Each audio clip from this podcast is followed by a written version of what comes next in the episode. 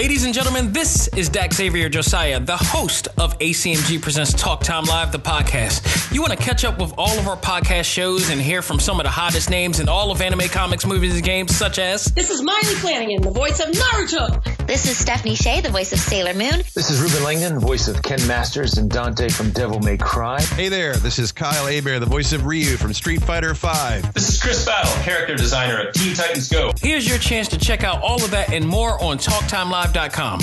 TalkTimeLive.com provides all of our ACMG content with new and previous episodes, exclusive interviews, articles, and much more. Visit TalkTimeLive.com and let us help you learn to let go, live life, and love all things ACMG. Talk Time Live. Hey there, this is Kyle Hebert, the voice of Gohan from Dragon Ball Super, and you are listening to ACMG Presents Talk Time Live. Excuse me, Gohan, this is more of a narrator type thing. Uh, okay. Just do it more like a next time on Talk Time Live. Uh, next time on Talk Time Live. Don't quit your day job, Gohan. It's time for your Talk Time Live exclusive. You are now about to witness the strength of geek knowledge. Tribute Games is responsible for some amazing retro games like Panzer Paladin, uh, Mercenary Kings, Steel Assault, oh, many of which I've played and enjoyed, just to name a few. Which leads me to my next guest. He is the scriptwriter and narrative director for Tribute Games, critically acclaimed hit Teenage Mutant Ninja Turtles Shredder's Revenge, which is out now for the Nintendo Switch, PS4, Xbox, and Steam. His name is Yannick Bezel, and or Bezel, I should say, right? Am I saying it right? It's, it's Belzil, but it's it's fine. It's fine. You're Belzil, we'll go with that. And he is here to talk about the game and much more. Please welcome Yannick to Talk Time Live. Yannick, how are you doing? I'm doing great. It's the first time I'm going on the show that uh, uh, uh, describes uh, the game as critically acclaimed, and that feels nice. It's nice to hear in this uh, Monday morning, so uh, I'm great.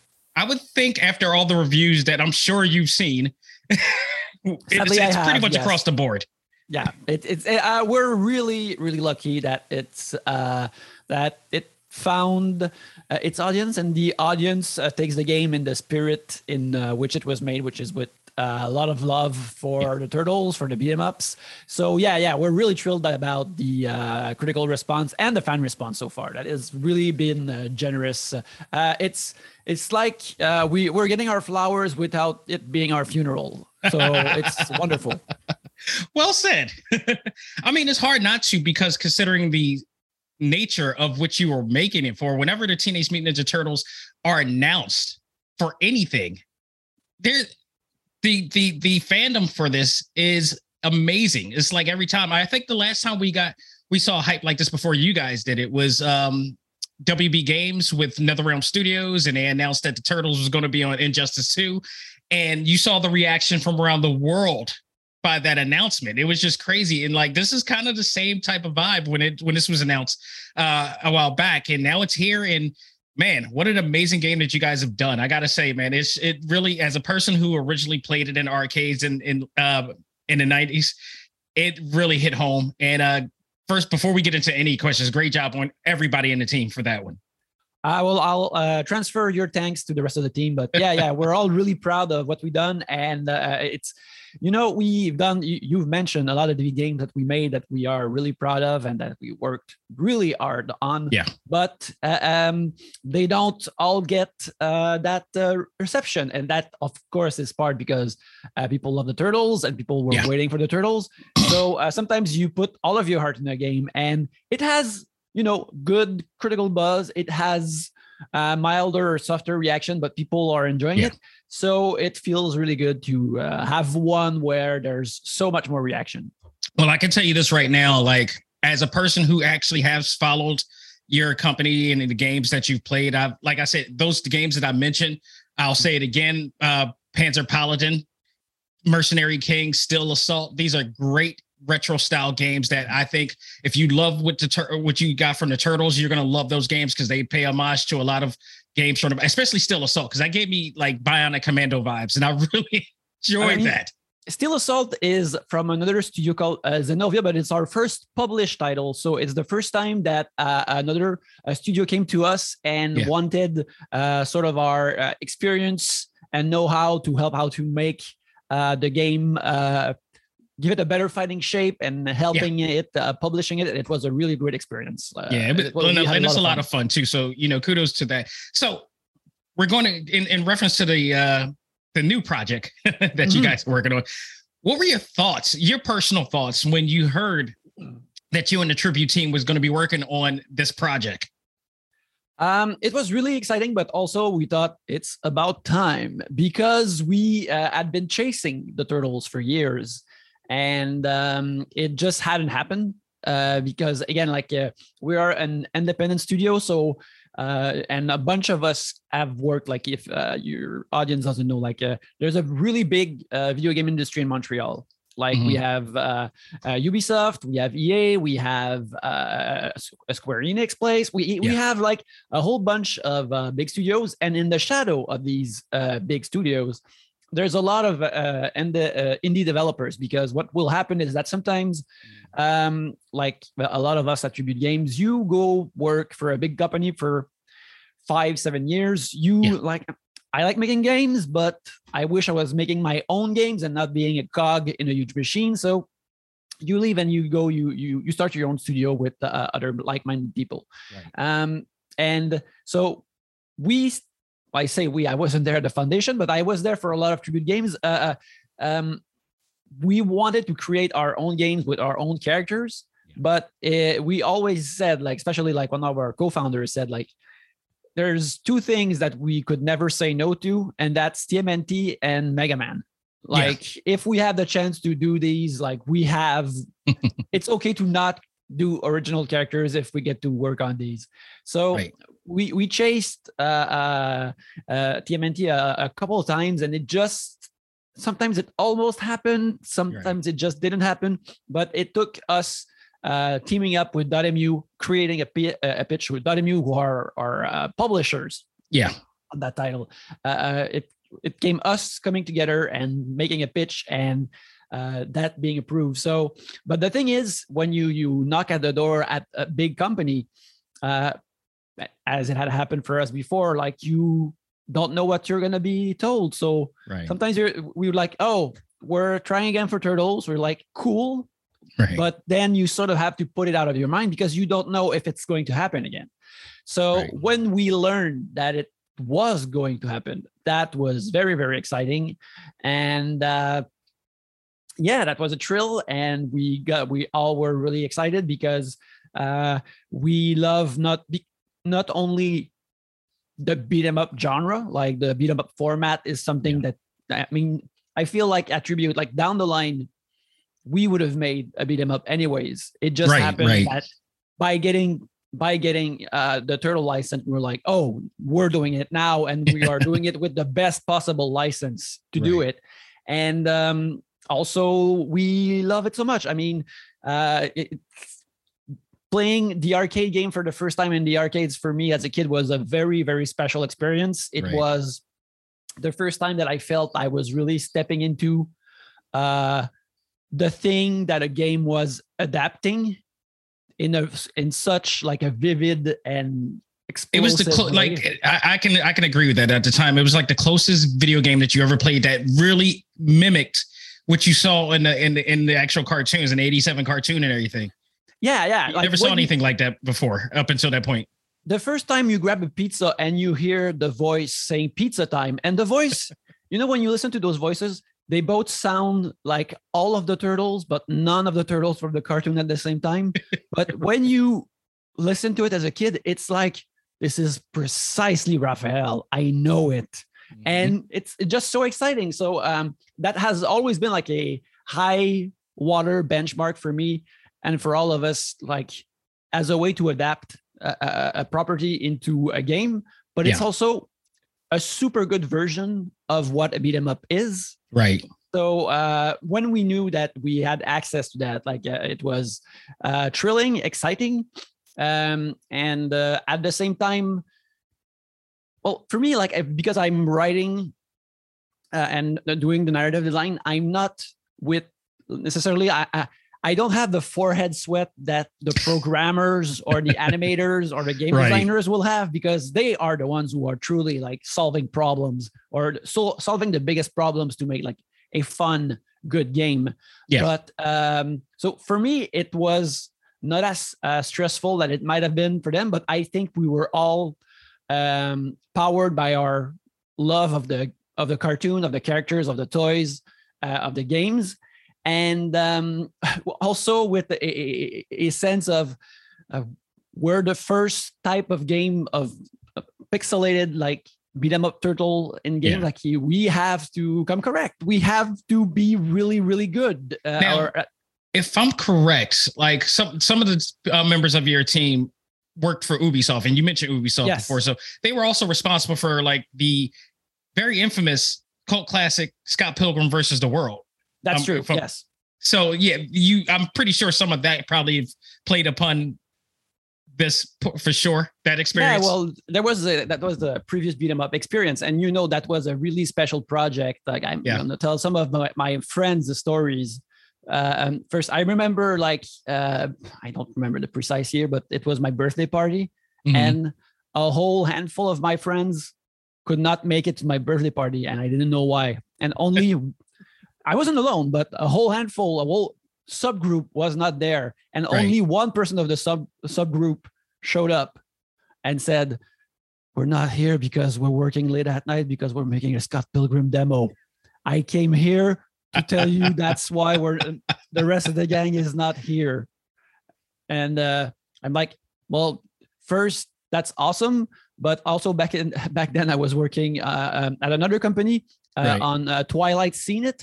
Yeah. So it was like our paths took divergent courses, but Right. uh, eventually it looped back in and I got to work on TMNT. So it's all good. But yeah, uh, also there was a 2007 uh, Game Boy Advance game uh, um, that's based on the 2007 uh, animated movie uh, of the Turtles, like that. Uh, yes. Yes. Jonathan worked on, and that one is seen like as sort of an underrated TMNT gem. But Mhm. Both uh, Jonathan and GF uh, worked on it. It's like we liked what we did on that game, but Mhm. you couldn't do multiplayer. You couldn't play as the four turtles, so there was always like a part of the experience that was missing for them Yeah.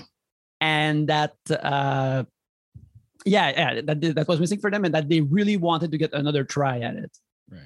So you talked about how the development team had Mhm. a lot of pressure, but yeah, I mean, just overall, like, was there, you know, you're working on this great title and you're trying to, you know, make sure that it's accurate. Was there any pressure working on this, you know, working on the Turtles game with the idea of pleasing the hardcore fans? um i'll tell it not really because we're already hardcore fans so it Mhm. has to work for us uh, on the level that we're hardcore fans of the turtles but also that uh, we need to make a game uh, that we are proud of. If Yeah. not we all have to retire in shame and change our names. And uh, so a lot of that pressure was just we we already brought it to the party. So it, it, it was not like an exterior pressure but i can tell you that when like the first trailer comes out and we see fan reaction and people are really hyped and they really reacted Mhm. now on my part and i think for a lot of the team it was uh, it was like an energy boost like oh Yeah. people know that this game exists uh, Mhm. they're they're looking forward to it uh, they want to play it and you know for us i think it was like really a, a shot of adrenaline and make, Yeah. making sure that the, the game is as good as we want it to be as exciting and as this this and that and uh, so the, the pressure was uh, already self-imposed Right. Awesome. So Yannick, um, as a script writer and narrative director of this awesome game, can you take us through the process of, you know, how you created the narrative? Like, how much of the 97 original series did you binge to make sure that this was accurate telling? Well, I didn't need to. Well, I, I did my binging uh, back in the day after school, so uh, I had a lot of it uh, uh, ingrained in me. But I did rewatch like a lot of it, um, uh, more like uh, specific episodes because um, I can say like one thing about how uh, the, the the process works is that the creative director of the game uh, will say we have 16 levels, Mhm. uh, and like the 16th level is more of an arena where you fight a boss and uh, Yeah. something like that. And there are already like vague themes for these levels. Like one is Mhm. New York City streets, one is this, one is that, and um, they already have bosses. Right. So that's like the really basic skeleton that I have. So for each of these bosses, I would rewatch their episodes and uh, to get a feel like what happens in that episode and what's the pers- the personality they have on, on the 87 cartoon because you know we um one thing I did is I we did it like 2 years ago so and it, in 2 weeks I feel like I read 10 years of the IDW Turtles comic like they, they Oh they yes, yeah. Really good series too. Yeah, yeah, it's awesome. It's it, it, it's so good. It's so good. Yeah. And uh, um so I read that whole 10 years and because it's a good uh uh meta turtles document because they they try to put every single vibe of every single adaptation within the, that comic. Right. So I thought, oh, that's a good way to try uh, to do it for us, but being mainly 87 cartoon as well because that's Right. our main license. So um, so I would watch episodes to you know uh, get a feel of the voices of the characters and the Mhm. type of environments they're in, and from then on, when it's to actually write the game, uh, I, pretty much I, what I did for a while is just write up a whole bunch of documents Yeah. um like initially like i have the the, the- master document with all the levels Mhm. uh, each level has sort of a, a, a thumbnail uh, color sketch of what say for baxter stockman we know he's going to Yeah. be in the laboratory so like here's a bit what the laboratory looked like right. so, and then what I do is I come up with a story that will uh, link all of this adventure Mhm. and figure out how we're telling the story. Like one thing that we figure out is that we, I know that I have to keep to the rhythm of the arcade game. right. So I know that we don't have big dialogues in between levels. It has to be one image, uh, just like in the Konami arcade game Mhm. Uh, like the thing that we allow ourselves is have to have maybe a couple more voice clips and a Yeah. slight animation in the image, but it has to be a, a story that's communicated from one level to another with uh, image. And one thing also we decided is that within the levels we could have a, a bit of a mini story, like it's its own episode, Yeah. um, so that will often build up to the boss. The same, the same way the Simpsons arcade game Yeah. did. So, So- basically, I, that's interesting that you said that too, because that was going to be one of my other questions. And saying like that was the one of the things that really stood out to me with this game is how the stages and the storytelling was told throughout the stages and not through cutscenes and everything. So you got you know a lot of nostalgic moments. You got a lot of fanfare, comedic actions, and a lot of comedic action courtesy of the Foot Clan. Um, I can't stress enough how much I love the Foot Clan in this game. Everything that they were doing but you know was you know was there any point of the uh, you know creative process you know telling the story in a different way or you want it strictly you know f- to be exactly like the konami games Uh, we wanted it to be like the Konami games because again, Mm-hmm. um, these games are so dependent on their rhythm.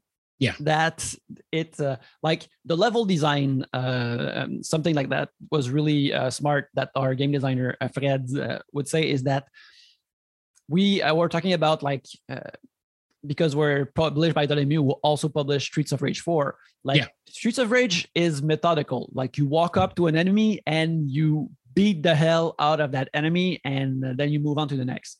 right For the the Turtle games, especially ours, but the previous Konami ones, you have fleets of enemy showing up and you more have to control the crowd. So it's more Yeah. about it's almost like another Konami classic like Gradius, like the shoot 'em up with, the, with the Yes, ships. yes.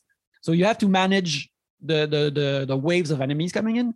So and that you realize how a level is dependent on that rhythm yeah and then the storytelling has to have the same rhythm as well so you can't it has to be quick scenes that have maybe a line of dial a funny line that pops up uh, or mostly grunts and sounds and then you Yeah. move on really quick to the next um next action beat. Mm-hmm. and it also allows for the sort of renew uh, the rhythm of the game. So you you see like bebop doing something silly. So you pause for an instant and then you get back into the fighting. That right there. Yes. That was So- the subtlety that I loved about the game, and it was just like it was, it was great way of it's a great way to tell a story in keeping the fluidity of the uh, gameplay going. You know, you're still going at it, but you're seeing something from a you know from the peripheral of your eye that's going on there that's adding on to the story element, Mhm. and it's just all right. You keep going, and the, the story goes with it. yeah it's uh it's also like a, a um the way like we do a lot of unique uh animations for the for the foot soldiers like Yeah. and they're really comical um because um in if you play uh, there's a bit of that in the uh, in the old konami classics but uh, for a lot of that type of, of games for that that genre uh enemies will just appear from left to right Right. and at a certain point like that's a, a type of rhythm but if you can make it that the uh, foot soldier was just lounging on the floor and then uh, wakes up in a funny way and gets ready to fight Yeah. then it's different from just showing up from left to right and again that subtly that changes the rhythm and it gets you more excited uh eh, eh, the the, the, the sketch way uh, of bringing in the characters instead of Right. just having them spawn so that's I thought that was one of the things that really helped the replay value is that going wanted to go back in to see what you missed in the first few times around. And I've already I'm every I'm up to Casey Jones at this point. So I have pretty much thought I seen everything, but there's something different. And then every time I see it, there's a Foot Clan member doing something different, going shopping, eating um popsicles or whatever. It reminded me of like the droids from um from Clone Wars Mhm. they always you always find them doing something a little bit more comedy comedy based and such like that. It was kind of like that, and I really enjoyed that part. It's like the Foot Clan is so over with me right now. yeah there's there's just something really uh, uh, funny and silly about the the foot soldiers or they're really malleable they're for me there was also like uh, putties and power rangers that they can be like extremely silly in that point in that uh, uh, in that manner but you don't mind beating him up either so Right. so when once we knew like that was the way we were telling stories throughout the game then it was uh on my end is that uh, i would uh, go through each level and uh write up a certain visual progression for each Mhm. level like um i figure out what's the boss arena at the end where you fight the Mhm. boss and have the the characters like uh, build up the the story sort of build up to it so say for the second level like we end on the bebop uh, on fighting at rocksteady Yeah. uh, who's uh, has foot soldiers fixing up the turtle tenderizer the 4x4 Yes. and the, the 4x4 is going to be the villain in the next level on in the level 3 so Mhm. for me i thought oh throughout the levels um we should see foot soldiers uh steal parts of cars so that you understand that they're building up or fixing up the turtle tenderizer and it Right. should start with uh stealing wheels off the the the turtle wagon the party Right. wagon and i thought like oh so that's a good way to start it and also because we were doing a classic sort of a New York City uh, beat turtles beat 'em up level. Yeah. I was thinking like, oh, how can we make it different? And I remember like the first time I went to New York is uh, how many uh, uh, parkings and rented parkings that you could go to, and some some of them were really stacked. And Yeah. to me, that's a, a, a very New York thing,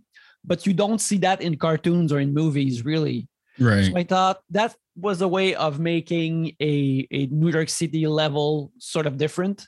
Mhm. And so I come up with a, a lot of uh, visual ideas like that for levels. I write a huge document uh, for that with a lot of research, like Mhm. uh, because the cartoon is in 87, like it exists in this 87 to 92 uh, uh, uh, time frame for me Yeah. so i would pick out like uh, research stuff from uh, from those times and uh, give that uh, write a big document give that to the artists and the artists uh, who are the ones who have to draw that stuff like they pick the things that interest them the most and that they feel that's gonna fit the best Yeah. and from that they they drop the level and stuff like that uh, the game designers will sometimes see something that they really like like oh we could make something out of that and then i would uh, write out um, places where the foot soldiers could pop up, like what could happen. And then I would storyboard these and send them uh, to the to the artists. Uh, not great, great storyboards, but you know, so people like can figure out like where to put the animations and stuff like that. Right. And I would do the same for the uh, sort of story cutscenes of, let's say, seeing uh, Bebop run around with uh, something or seeing a foot soldier steal a, a, an Yeah. agent block. So that's what I did, and I did that uh, roughly 15 times over uh, for the, the the whole for every level. Right. And um, then on top of that, the other stuff was writing lines when we knew that we had uh, voice uh, acting in the game, and that was like a lot of work that I did. Uh, I'm sure. How long did the project take overall? it's. I feel like it's now gonna be like a bit more than two years, which is a short time for that type of project, um, especially one that is like it's pretty animation heavy. Like that's our animation heaviest game that we did yet. I mean, you can see like all the playable characters. The frame, we- yeah, the pixel frames is just amazing. yeah, they're all uh, you know, they have such unique animations, so that took a long time. Uh, you know, it was handy that uh there's already a tradition of foot soldiers villainy uh, throughout the game because that means we could reuse like a lot of the foot sol- the foot soldier it was Right. not uh, it didn't feel it feel appropriate it did not feel cheap but Right. it would help out uh, us uh, a lot so but it was still like a short time to do uh, a game like that especially since we were in the pandemic and we are we were trying to figure out how to all work like through discord and stuff like that instead of all being in the office Yeah, the pandemic really tested game developers, especially indie game developers, out. Like a lot of the game developers that I spoke with uh, during 2020, like uh, Supergiant Games and Greg Kasavin and them, where they did hey, uh, hey, um, Hades. Mhm. To do that during a pandemic is something unbelievable. That you could Yeah. do that, how how you were able to do that from afar and not in the studio and everything, and you, you guys did the same thing here. It's amazing. Yeah, well, there was a, a I don't know if it helped us or if it motivated us up more because we were like, we have to make like also make it a really good multiplayer experience that brings people together, but we're all like Apart. we're all apart. So I don't know if it made us somehow work extra extra hard uh, Right. to to to uh, deliver that. I would definitely say extra extra hard is an understatement here. Mhm. But you you mentioned earlier about voices, and Yeah. for this game, you brought back the core Turtles team. You got Cam Clarke, Leonardo, Townsend Coleman is Michelangelo, Barry Gordon is Donatello, and of course the great Rob Paulsen, aka Yakko from Animaniacs as Raphael, all Yes. to come back, with the exception of, of course, you know, the late great James Avery as Shredder. He, you know, fortunately, uh, he's no longer around, but that would have been awesome too. But the Shredder voice that we had was also great. Mhm. But how important was it to acquire their talents for this game? Um, I can tell you that that's something that our good friends at Dotemu uh, worked out for us because, um, like, for for the longest time, like I we didn't know if we were- were gonna have voice acting in the game, or you never can be sure because uh, um, detailed voice acting is what we would call a a nice to have. Yeah. you know it's a it's a nice to have feature. Like if you can have the the budget if you can have the right actors uh, it's it's definitely a nice to have and maybe you don't all the way need it for games. Like i was saying earlier like the the konami games don't have that many voice acting and they're really cool. So Right. after a while like we were told like uh, our, our friends at Dotemu like figured out like casting agencies and stuff like that hmm that we'd have voice acting. So that was really exciting. But again, uh, we were like, oh, uh, we'll see what happens with that. But once we knew that we'd get like the original voices of the turtles, now that got that was a really uh, huge thrill for me because I was I sat in on the recording session like it was Oh, through a, a Zoom wow. type of thing, and uh, you know I had written like a, a whole bunch of lines, and uh, then uh, Fred, the game designer, he's like, if we get these guys, like we we gotta add add more for them, and he came up with, oh, we can have like a um, the playable characters can say uh, a line that relates to the level uh they're playing in when you when you enter the game. Like I Right. we could add that. It would not be intrusive. If it would work. So, uh, but uh, write 15 other lines for tomorrow. Like yes, I will. And then. Um, sitting on the, the the actual like recording session like with them was really really great i mean they're they're geniuses uh you can tell that these performances mean a lot to them Yeah. and uh, of course i sat in but i it's not like i could give them notes because they they know it better than i do. But Right. sometimes i could just say like oh this is a special attack. So like you're extra proud like a bit of gusto at the end and it's gonna be fine. And they would just do three versions that were all super great but Mhm. also add these subtle differences. Uh, and um, no but the- for me like and for all of us like getting the uh, uh, the, also one thing is that it was sort of my responsibility because I was writing these lines, but uh, everyone else was so busy in making the game, like they could not make it to the, the recording session. So Yeah. uh, everyone was, was real jealous. But later on, like you could- Your own personal fan moment. it, it was my own Comic Con panel because I just saw them perform and then I got to tell them how great they are, uh, uh, how wonderful they are. Um, but Cheers the- to you on that. yes. When the week or the, the voice clips came in a week later i would see my coworkers reactions to them in the chat like going like oh this is good. This is really great. Oh this is exciting. Like people were really into it. And uh, for us it's it really feels like uh, getting knighted by the queen uh, because uh, we're I, I'm part of the commonwealth. I'm in canada. Yes. but yeah uh, it's it feels like a seal of authenticity or that is extremely special and that makes our game somehow more legit or canon because I- it's their voices. I can totally empathize with you on that notion. I've had my moments, it's my milestone moments as well.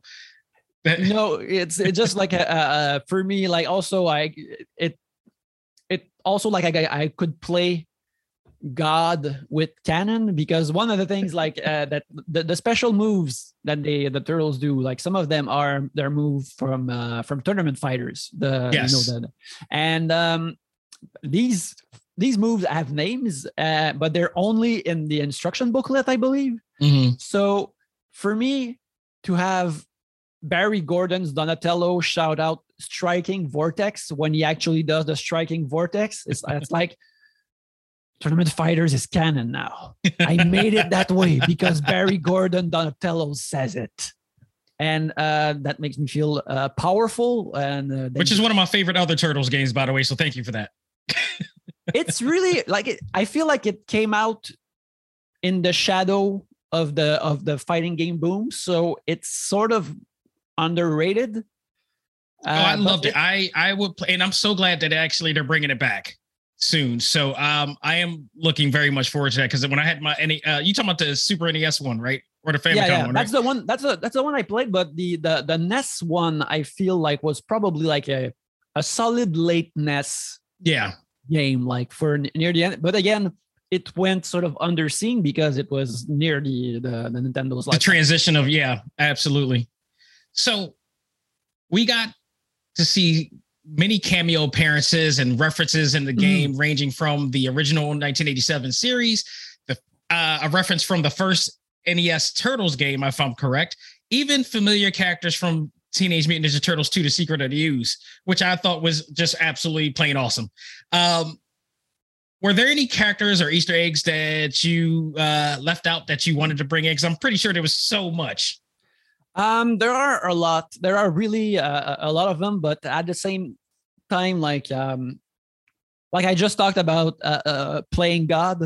Uh, well, Mhm. that's at at a certain point you have to restrain yourself because you can't ask an animator whose job is to uh, keep making actual playable characters, actual Right. playable content to go.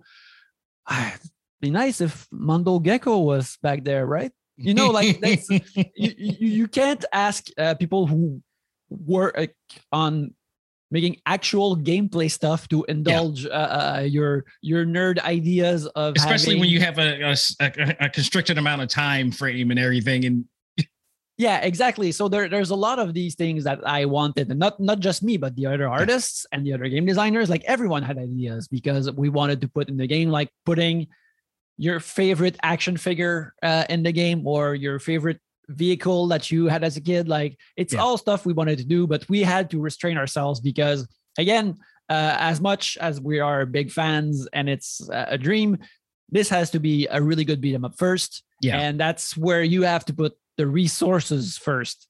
Um, like I can sing all day long, like I wish Jennika from the IDW comics was a playable character, but we don't have like it takes so much so long to to make these characters like we can't have Jennika in there.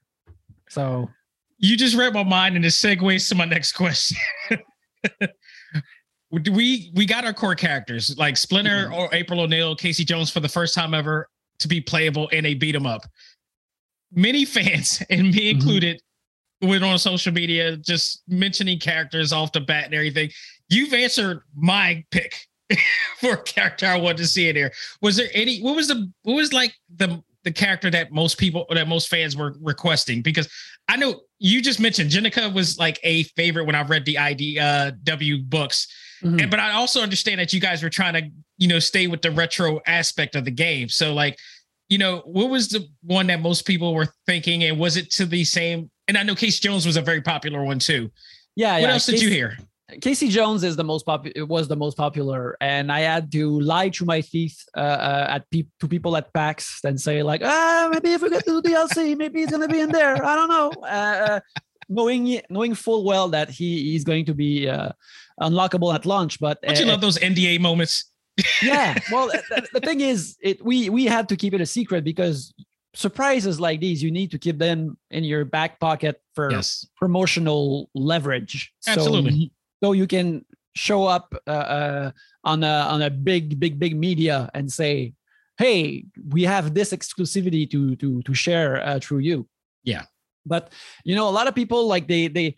Uh, it's really interesting. Uh, uh, they want a lot of characters. I feel like sometimes people are like, "I love Karai from 2003 Yeah. animated and she's in uh, the 2012 one as well but she's not in 87 but Right. there's lotus blossom who's sort of karai-ish but not really Mhm. um so there are a lot of demands but as of right now like we're not doing the dlc we uh, we're putting all of our forces uh, on uh, bug fixing and uh, bug squashing and uh, Right.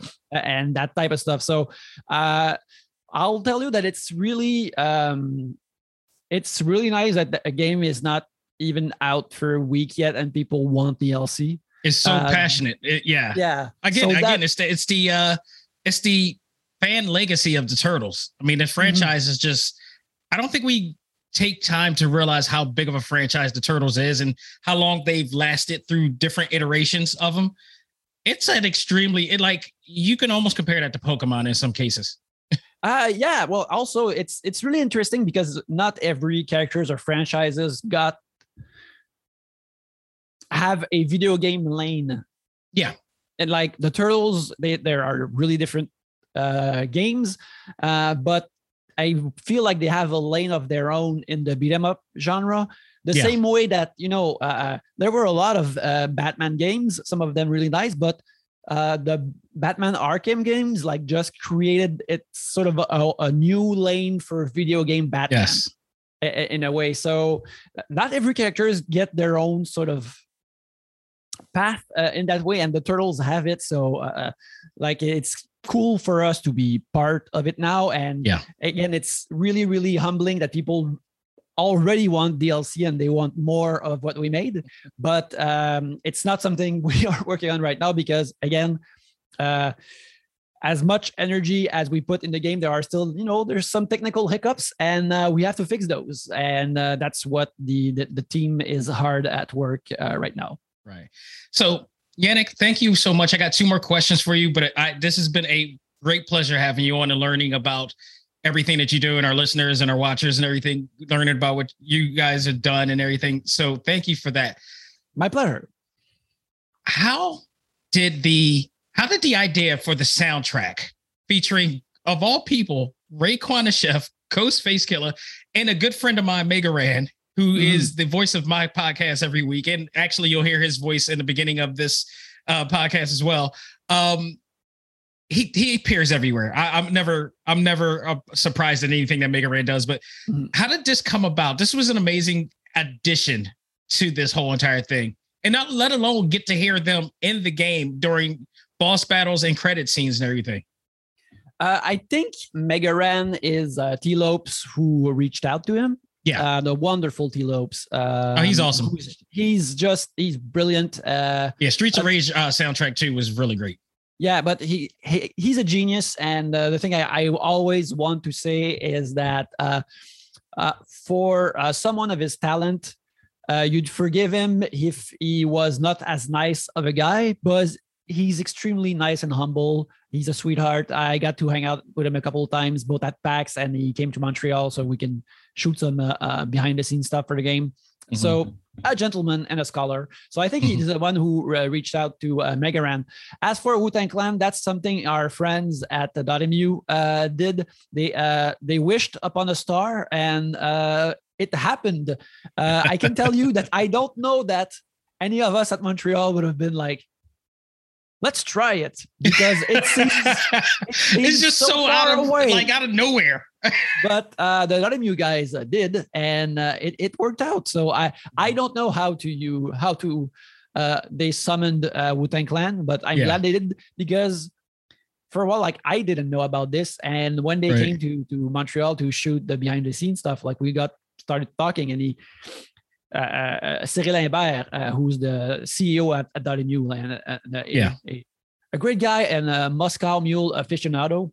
Yeah. So uh, if you ever see him somewhere, you offer him a Moscow Mule and you will take it and drink it. Um, he, he just off mention often, and then uh, probably then we'll have the Wu Tang thing, and I'm like, what is the Wu Tang thing? And he says, oh well, you know, we got uh, people from the Wu Tang to do a track on the on the game, like, mm. and then I at first I was like, I didn't want to seem too thirsty for details, but I'm like, okay, that'll happen. But I, I mean, there are a lot of people in Wu Tang Clan, so they could have gotten a combo of different guys. But Absolutely, fact- and it would have worked. yes, but the fact that it was uh, Ghostface and Raekwon, like oof, that was really, really big. That's a really heavy combo right there. I if- mean, if any in that in that clan. I still have like the champ as from Fishscale as in my workout mix and running mixes because it it it always works. So right, right. knowing that he like he sang the shredder parts uh, of that song, that was amazing. It was it was uh, like it was you you you guys came out with this game, and that Mhm. was uh, big enough. And then on top of it, this this was I can't even say this was the cherry on top. This was a cake on top of a cake. Yeah, there was a delicious cake hidden within the cake. Uh, And I guess maybe a pizza on top of that, or I guess to Mm. some extent. But last question, and this was a this is a very interesting one. Fan fan misconceptions Mhm. is something that is very common in pop culture to, of these days. With that said, can you please clear up this and explain this, clear the air with this whole thing? Shredder's Revenge, and you kind of said you mentioned it earlier during your discussion, but Shredder's Revenge was announced in Nintendo's Indie World yeah, uh, the showcase. And many fans were confused and wondering how a game based on an iconic franchise that is in partnership with Nickelodeon can be considered an indie game. So, with that said, can you please explain to our listeners, to our watchers, what makes Shredder's Revenge qualified as an indie game? It's Educate. made, it's made by a company that employs 15 people. That's how that's how it's an indie game and i would say like a a a, a good group of um of freelancers as well because uh it, like it it if it was just only 15 of us it'd still be in production it would not Yeah. be out but uh, yeah it's it's an indie game because we're a small company and i feel of course i worked on it and i'm super proud of it, of it and i think it's special but it feels like the fan reaction uh, uh, bears out that it is special in its own way and i Right. feel like one of the reason it's special is that with we got to do to put a lot of love and care into it Yeah. and i feel like that happens for um with franchises Mhm. uh, because we were a smaller um, a smaller team working on something that we uh, truly loved, Yeah. which it doesn't always happen with uh, franchise gaming. It- Right. it- so we are really really lucky. I mean, uh, it's either I think these that special alchemy in bigger companies will happen if they're creating their own characters. Like Yeah. to me, like I'm really late in playing it, but I've been playing uh Horizon Zero Dawn. Oh god, me, yeah. It's wonderful. It's Oh, wonderful, but it, yeah. it's made by a company that's like almost 400 people. But Yeah. it's only when a big company creates their own thing that they can really create something special. So when you get a bigger company working on a big franchise, you don't always get that love and care. I can Yeah. tell you, uh, going back to Scott Pilgrim, like a lot of uh, when during the development, uh, the development of Scott- Pilgrim was pretty tricky because again, Ubisoft did not own uh, Scott Pilgrim. That was Universal Pictures Right. and uh, they said to my friends well we are going to ship it off to ubisoft uh, chengdu in china and they're going to finish the game Mm-hmm. uh, because it's just going to be more um, it's going to be more efficient money wise for us to do so Yeah. and you know ubisoft was like eh that's it and but a whole bunch of my friends went to china for six seven eight months to keep finish the game over there because they really wanted to make it work and you know that's the type of passion that you need to make these type of games work and that's why the scott pilgrim came out so well and i feel that's also why um, tmnt worked out so well because we were all passionate and put our hearts into it Yeah. Well, with that said, yes, you did. And because of that, I thank you as a Turtle fan, as a fan of gaming, and as a fan of indie game developers, because I've interviewed a lot of developers and heard their stories. And I love the story because I've had my own story of how I wanted to do things, improve my worth to the world and be creative as well. So I had to go on my own and do things. So I love the stories of the of the uh, indie game development industry and how it's just more artistic and creative. And for you guys to get this opportunity to prove that you can and you did, kudos to you. And uh, thank you for this. This is probably the most enjoyable game this year of 2022. And I'll tell you this also. I, like I said, I had Greg Kasavin back when uh, Hades was out, and I said this to him. I don't want to, you know, you know, put smoke up anybody, but uh, if this doesn't get nominated, let alone win any awards this year, I will be so upset because what you guys have been able to do and capture the essence of the not only the series but the the actual Konami games from the past, but also supersede it and improving on it. It's phenomenal. You guys did great. Thank you so very much for that. Uh, thank you very much, Dax. It, uh, this uh, was a pleasure, not just because uh, uh, you said a whole lot of compliments about our games for almost an hour, but it was a, a really nice chat. So thank you for that. No problem. So uh, before we go, um, what's next for um, what should we be looking for next for Tribute Games? Um, well, we're uh, right now, like I said, like we're working on uh, patches and making sure that the game runs uh, smoother and better. So that's Mhm. going to be it, and uh, we'll have to uh, turn our eyes towards the future, see uh, what we're doing next. So we all have like a bunch of ideas for um, uh, new games because again, like as a, an indie uh, uh, company, like uh, we have to create our own work. So we want to keep working on our own games.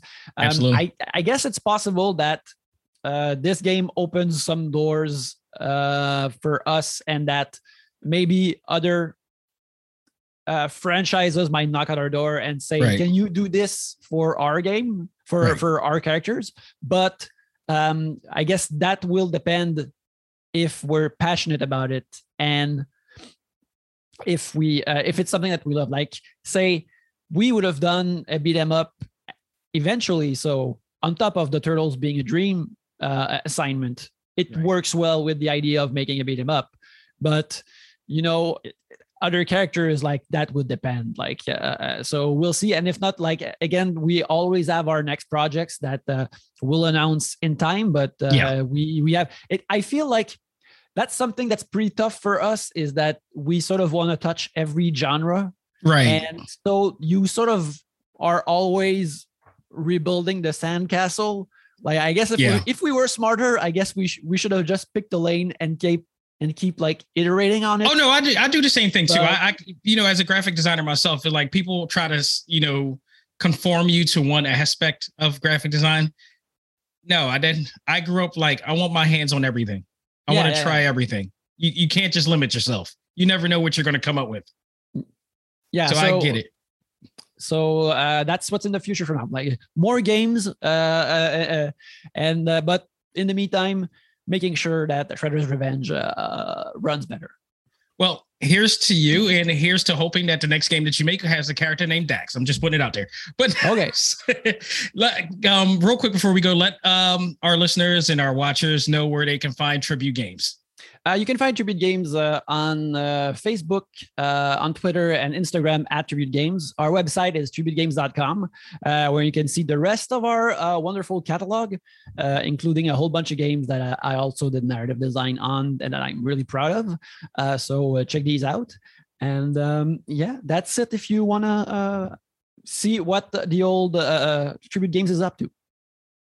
Awesome, and definitely go out of your way to check them out. If you, like I said, if you love uh, what they did with the turtles, you're gonna love the other games as well, especially if you're a retro game uh, gamer like myself. So, Yannick, thank you. It's been a pleasure. It's been awesome. Folks, I hope you really enjoyed this special episode of Talk Time Live exclusive on behalf of myself and Yannick. All I got to say is learn to let go, live life, and love all things anime, comics, movies, and games. This is ACMG Presents Talk Time Live. Take care.